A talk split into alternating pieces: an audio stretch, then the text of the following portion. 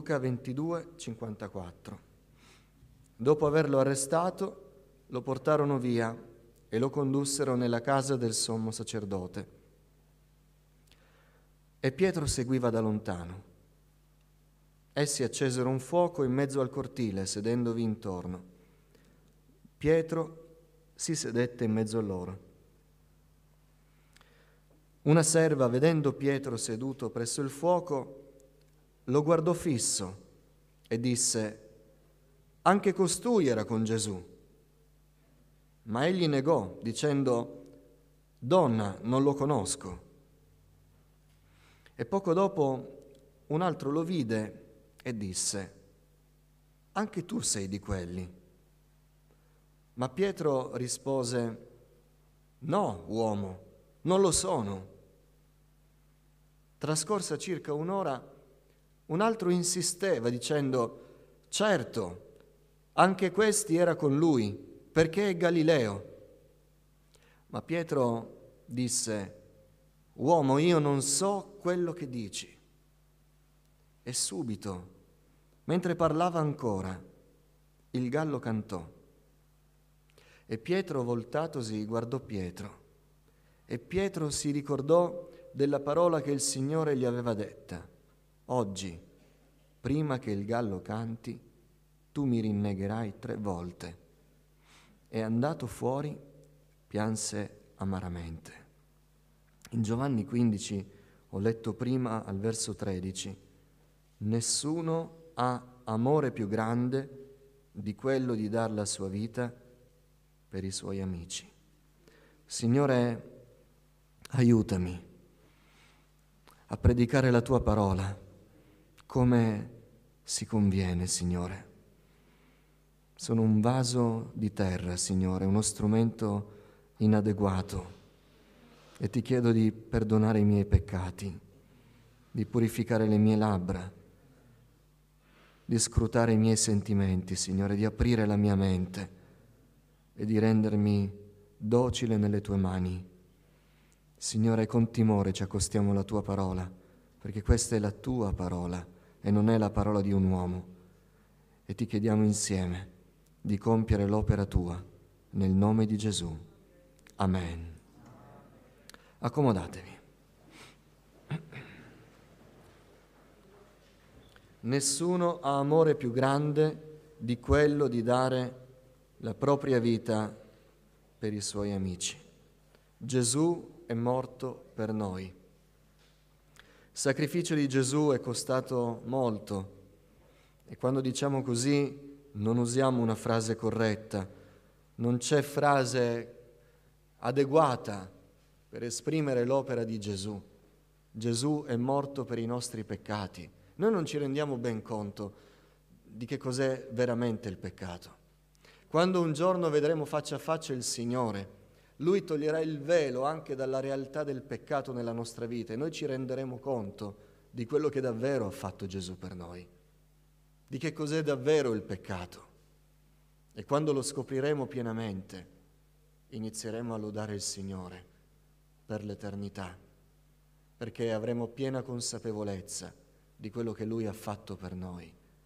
Non c'è aspetto del peccato che non sia devastante né tale da tenerci vicino al Signore. Il peccato conduce alla morte e Gesù è venuto per liberarci dal peccato, è morto per noi. A noi non riusciamo a comprendere, dicevo prima, qualche spunto ce lo dà la, la storia di Gesù. Quando noi leggiamo che Gesù nel Getsemani arrivò a dire al Padre, nella sua umanità, questo calice è troppo amaro, ma non la mia, ma la tua volontà sia fatta.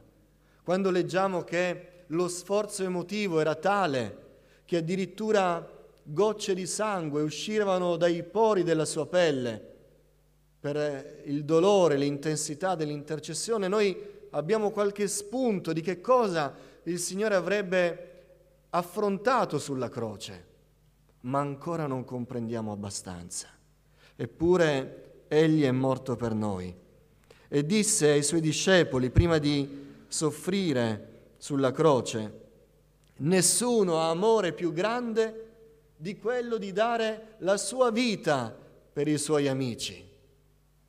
Noi ci commuoviamo quando qualcuno fa un grande gesto di generosità, si priva di un pezzo di pane, ma Gesù dice che l'amore più grande si può misurare concretamente, oggettivamente, non in modo personale, ma con un dato di fatto. L'amore più grande si vede quando qualcuno dà la sua vita per, per quelli che ama, per gli amici.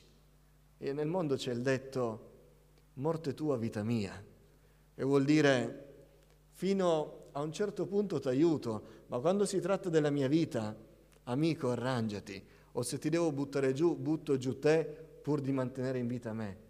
E allora la dimostrazione d'amore è davvero questa, perché è contro natura umana. Noi facciamo di tutto per vivere e voi ve ne rendete conto, chi ha volato sull'aereo, quando nell'aereo c'è la turbolenza e voi distinto, anche se dite che non avete paura, stringete forte i braccioli. Dimostrazione che nessuno vuole morire. Eppure Gesù dice, saprai quanto è grande l'amore quando qualcuno dà la sua vita per te. Alleluia. Pietro, il discepolo che rinnegò Gesù. E nei testi originali le parole che usò Pietro furono parole che nei termini moderni ci permetterebbero di dire che quello lì non è un credente.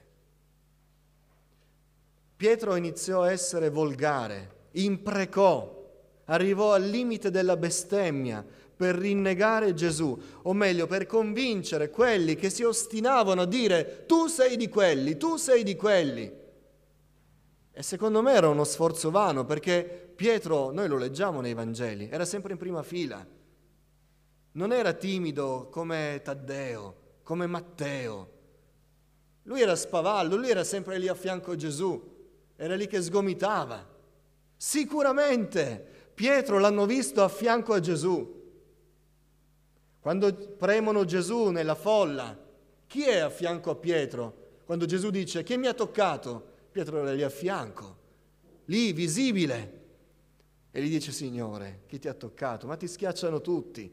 Sicuramente l'hanno visto a fianco a Gesù. Quindi il tentativo di Pietro era davvero inutile, eppure ci prova, con violenza. Rinnega ogni valore che Gesù aveva predicato sul sermone sul monte. E lo rinnega. Pietro l'inaffidabile Pietro era quello che aveva detto a Gesù di essere pronto alla morte. Signore, ma lasciali perdere questi altri undici. Ci sono qui io. Io arriverò fino alla morte per te. E Gesù gli dice, Pietro, abbassa le ali. Pietro, fermati. Stai facendo brutta figura. Perché questa notte stessa il gallo non avrà finito di cantare, che tu avrai già negato tre volte di conoscermi. L'inaffidabile, l'inaffidabile Pietro, il debole Pietro, colui che voleva costruirsi una reputazione di uomo forte, ma non aveva la forza di tenere la sua posizione. Alla prima prova, nel Getsemani, via con tutti gli altri, scapparono. E nel cortile di questo processo illegale. Subito, non ci pensò una volta, non ebbe neanche una crisi di coscienza, subito rinnegò il debole Pietro, l'inaffidabile Pietro, il timoroso del giudizio degli altri. Improvvisamente non erano più sufficienti la resurrezione di Lazzaro, la moltiplicazione dei pani, l'aver camminato sulle acque, non era più sufficiente niente di tutto il soprannaturale che Pietro aveva visto.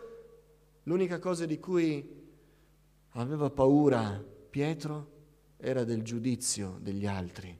Se gli avessero appiccicato l'etichetta del Galileo seguace di Gesù e gli nascose il suo passato, nascose le sue scelte. Lui che aveva detto a Gesù, Signore, e a noi cosa darai? Noi abbiamo fatto una scelta per te. abbiamo lasciato la famiglia, abbiamo lasciato il lavoro, abbiamo lasciato tutto quello che avevamo guadagnato in anni di fatiche per seguirti. Beh, quando la reputazione di Pietro era in pericolo, non ci pensò un attimo a lasciare tutto, a rinnegare le sue scelte, perché lo stavano accusando. Ma questa mattina noi non parliamo di Pietro. Abbiamo fatto un accenno all'Apostolo, a questo discepolo ancora non salvato e non ripieno di Spirito Santo perché tutto sommato, fratelli, noi non siamo diversi da Pietro. È così facile parlare di Pietro eh, con il petto pieno dicendo eh, è davvero stato inaffidabile, è davvero stato un vigliacco, un debole. Ma noi non siamo diversi. Noi non siamo affatto diversi da Pietro. Ognuno di noi non deve andare neanche troppo indietro nel tempo. Secondo me è sufficiente ricordarsi della giornata di oggi, della giornata di ieri, i migliori della settimana appena trascorsa, per vedere tutto quello che abbiamo fatto noi, che ci rende esattamente uguali a Pietro, timorosi del giudizio degli altri, completamente inaffidabili pronti a essere spavaldi, a fare preghiere, dichiarazioni esaltanti, che amiamo il Signore e poi alla prima prova dei fatti le ginocchia tremano e subito veniamo meno, facendo una gran figuraccia, capaci di decantare i miracoli che abbiamo visto alla presenza del Signore, ma appena il Signore ci chiede di fare il minimo, subito ci ritiriamo. Non siamo meglio di Pietro ma non è neanche di Pietro, non è, scusate, non è neanche di noi che voglio parlare questa mattina. È scritto, questo lo dice Luca, che mentre Pietro rinnegava il Signore, il Signore voltatosi guardò Pietro. E Pietro si ricordò della parola che il Signore gli aveva detto. Gesù guarda, guardava Pietro Gesù sapeva i difetti che aveva Pietro. Gesù conosceva l'estrema fallibilità di quell'uomo. Come Gesù sa ciò che sono io e ciò che siete voi questa mattina. Gesù non si è mai fatto illusioni quando nell'eternità rispose al Padre dicendo manda me. Gesù sapeva che pur accettandolo io come personale salvatore, l'avrei rinnegato una, due, un milione di volte. Gesù conosce i miei difetti, Gesù conosce quello che faccio, le mie cadute, le mie incoerenze. Gesù sapeva già tutto. E Gesù sapeva anche quello che avrebbe fatto Pietro. E guardandolo, lo fece sapere anche all'Apostolo. Nel momento del suo processo, tra i tormenti vissuti, Gesù ha ancora tempo per guardare il discepolo. Quel processo fu terribile. Quello fu il processo in cui è scritto così nel Vangelo, gli misero un sacco in testa e iniziarono a dargli i pugni, dicendo, profeta, indovina, chi è che ti colpisce? Quello era il processo in cui le autorità del paese, tutte riunite insieme, illegalmente, di notte, accusavano Gesù, calunniavano Gesù, proferivano menzogne per incastrarlo e non ci riuscivano. Gesù quella, quella sera, quella notte, in quell'ora specifica, in quel momento specifico, aveva i suoi problemi. E che problemi? Aveva i suoi guai, aveva la sua agitazione. Eppure, a tempo, a cura, a memoria, si ricorda di Pietro e mentre lo stanno colpendo, mentre gli stanno facendo domande a cui deve prestare la massima attenzione, perché sono tranelli e non si può distrarre umanamente, lui a un certo punto si gira e guarda Pietro, si ricorda di lui, quasi a dirgli non ti preoccupare, te l'avevo detto, lo sapevo già. Nessuno ha amore più grande di dare la propria vita per i suoi amici. Guarda quel discepolo imperfetto. Ho studiato tanto questo passo negli anni. Inizialmente mi ero fatto un'idea, l'idea che Gesù volesse dimostrare la debolezza del discepolo, guardandolo, in qualche modo dicendogli non dire più che hai ragione, fidati di me, che se ti dico una cosa è quella, te l'avevo detto che mi avresti rinnegato, ma mi sto convincendo negli anni che non è quello il senso di quello sguardo.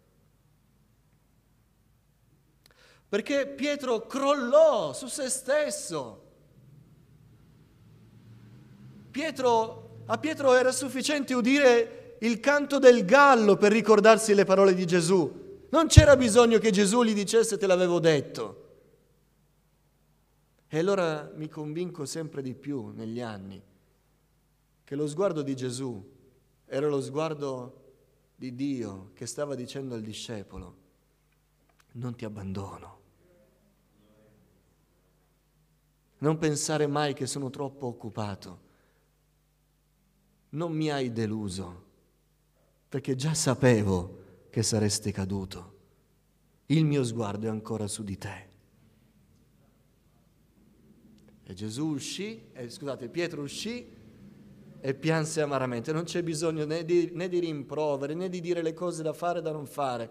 Basta sapere che Gesù ci ama e il nostro cuore va ai piedi del Signore sinceramente. Ma umanamente, chi di noi non avrebbe cambiato idea? Io devo morire per gente così. Questo è arrivato al limite della bestemmia, per rinnegare colui che l'ha sfamato moltiplicando i pani, che gli ha permesso di camminare sulle acque e quando è sprofondato giù l'ha sollevato e l'ha salvato. Poteva dirgli hai avuto poca fede, vai giù. Noi così ragioniamo. O no? I migliori di noi resistono una volta in più, due volte in più, dieci volte in più, il migliore dei migliori. Ma Gesù poteva dire, io devo morire per questi qui. È stato con me tre ore fa. L'ho amato, l'ho difeso. L'ultimo miracolo l'ho visto e l'ho dovuto fare per colpa sua, quando tagliò l'orecchio a Malco. E Pietro ha visto che ho toccato quell'orecchio e quell'orecchio è ritornato normale. Io devo morire per lui. Noi avremmo detto, Pietro, lascia stare, cambio programma, perché se siete tutti così, io sono in mezzo a un popolo ipocrita. Ma Gesù non cambia idea e muore sulla croce anche per Pietro. Per quanto al già grande combattimento spirituale lui debba forse aggiungere la delusione umana del rinnegamento del suo amico, era tra gli intimi Pietro, non ce lo vogliamo dimenticare. Al sonno di Pietro, quando Gesù gli confidò, sono assalito da angoscia mortale, aiutatemi a pregare, preghiamo insieme. Gesù si allontana, torna, dorme, ma Gesù muore per Pietro. Gesù non cambia idea, Gesù sale sulla croce e l'ha fatto anche per noi. Sia benedetto il nome del Signore. Ma ancora un dettaglio che non è un dettaglio. Morendo sulla croce, Gesù quella sera stessa, il giorno prima, e Pietro era lì presente, aveva detto, nessuno ha amore più grande di dare la propria vita per gli amici. Morendo sulla croce, Gesù stava chiamando quel Pietro, quel rinnegato di Pietro, quel l'inaffidabile Pietro, quel debole Pietro, quell'ipocrita Pietro. Gesù morendo sulla croce lo stava chiamando amico. E chiama noi questa mattina amici. Alleluia. Non ci è difficile capire quando Dio chiama Abramo amico. Abramo è il padre della fede, Abramo fece delle cose che io non sarei capace di fare, lasciare tutto, andare in una terra che non conosco, avere fede in un Dio che non aveva mai sentito prima, alzare il coltello contro l'unico figlio che gli era rimasto. Abramo sì è il padre della fede. Quando Dio dice nasconderò forse ad Abramo, l'amico mio, quello che ho intenzione di fare, non mi è difficile capire che Dio chiami quell'uomo straordinario amico. Ma Pietro, ma me stesso e Gesù non dice saprai che sono tuo amico perché ti chiamo amico, perché questo conta poco. Saprai che sei davvero mio amico se mi vedrai morire per te.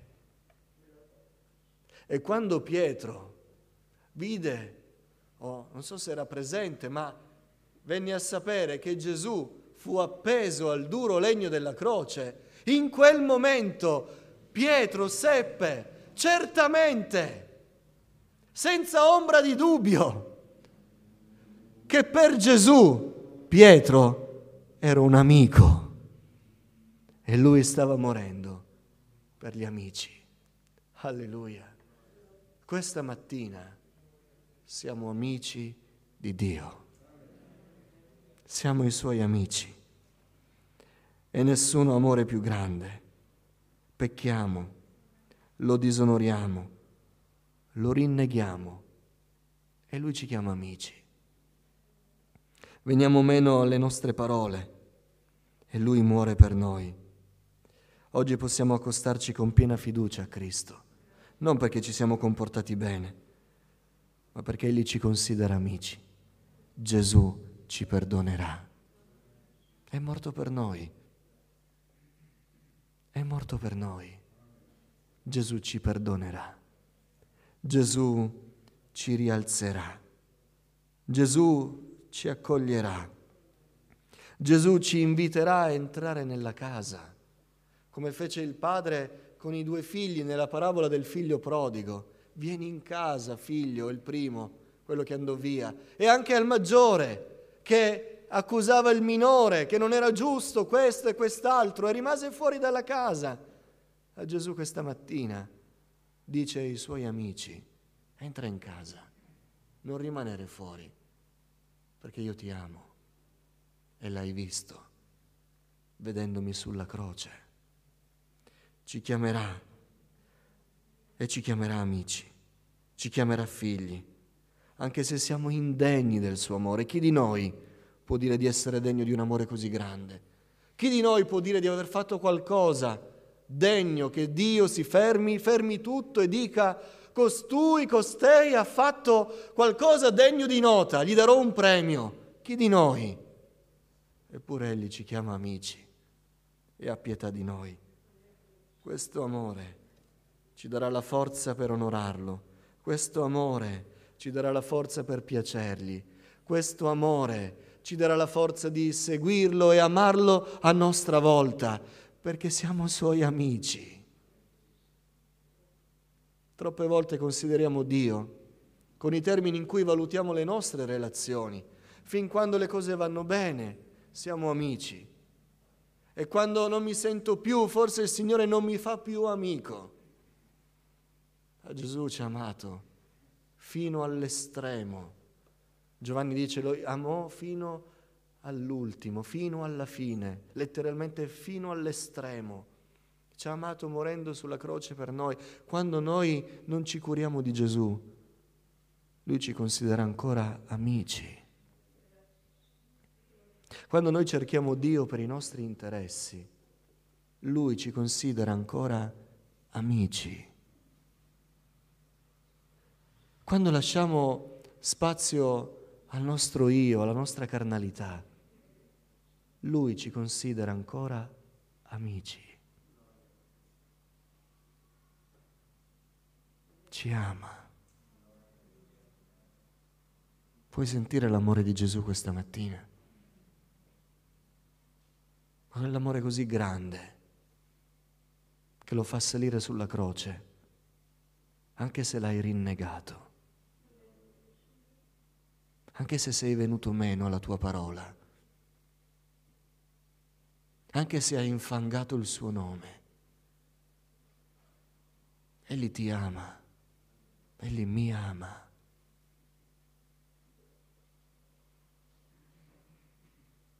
Benedetto sia il nome del Signore.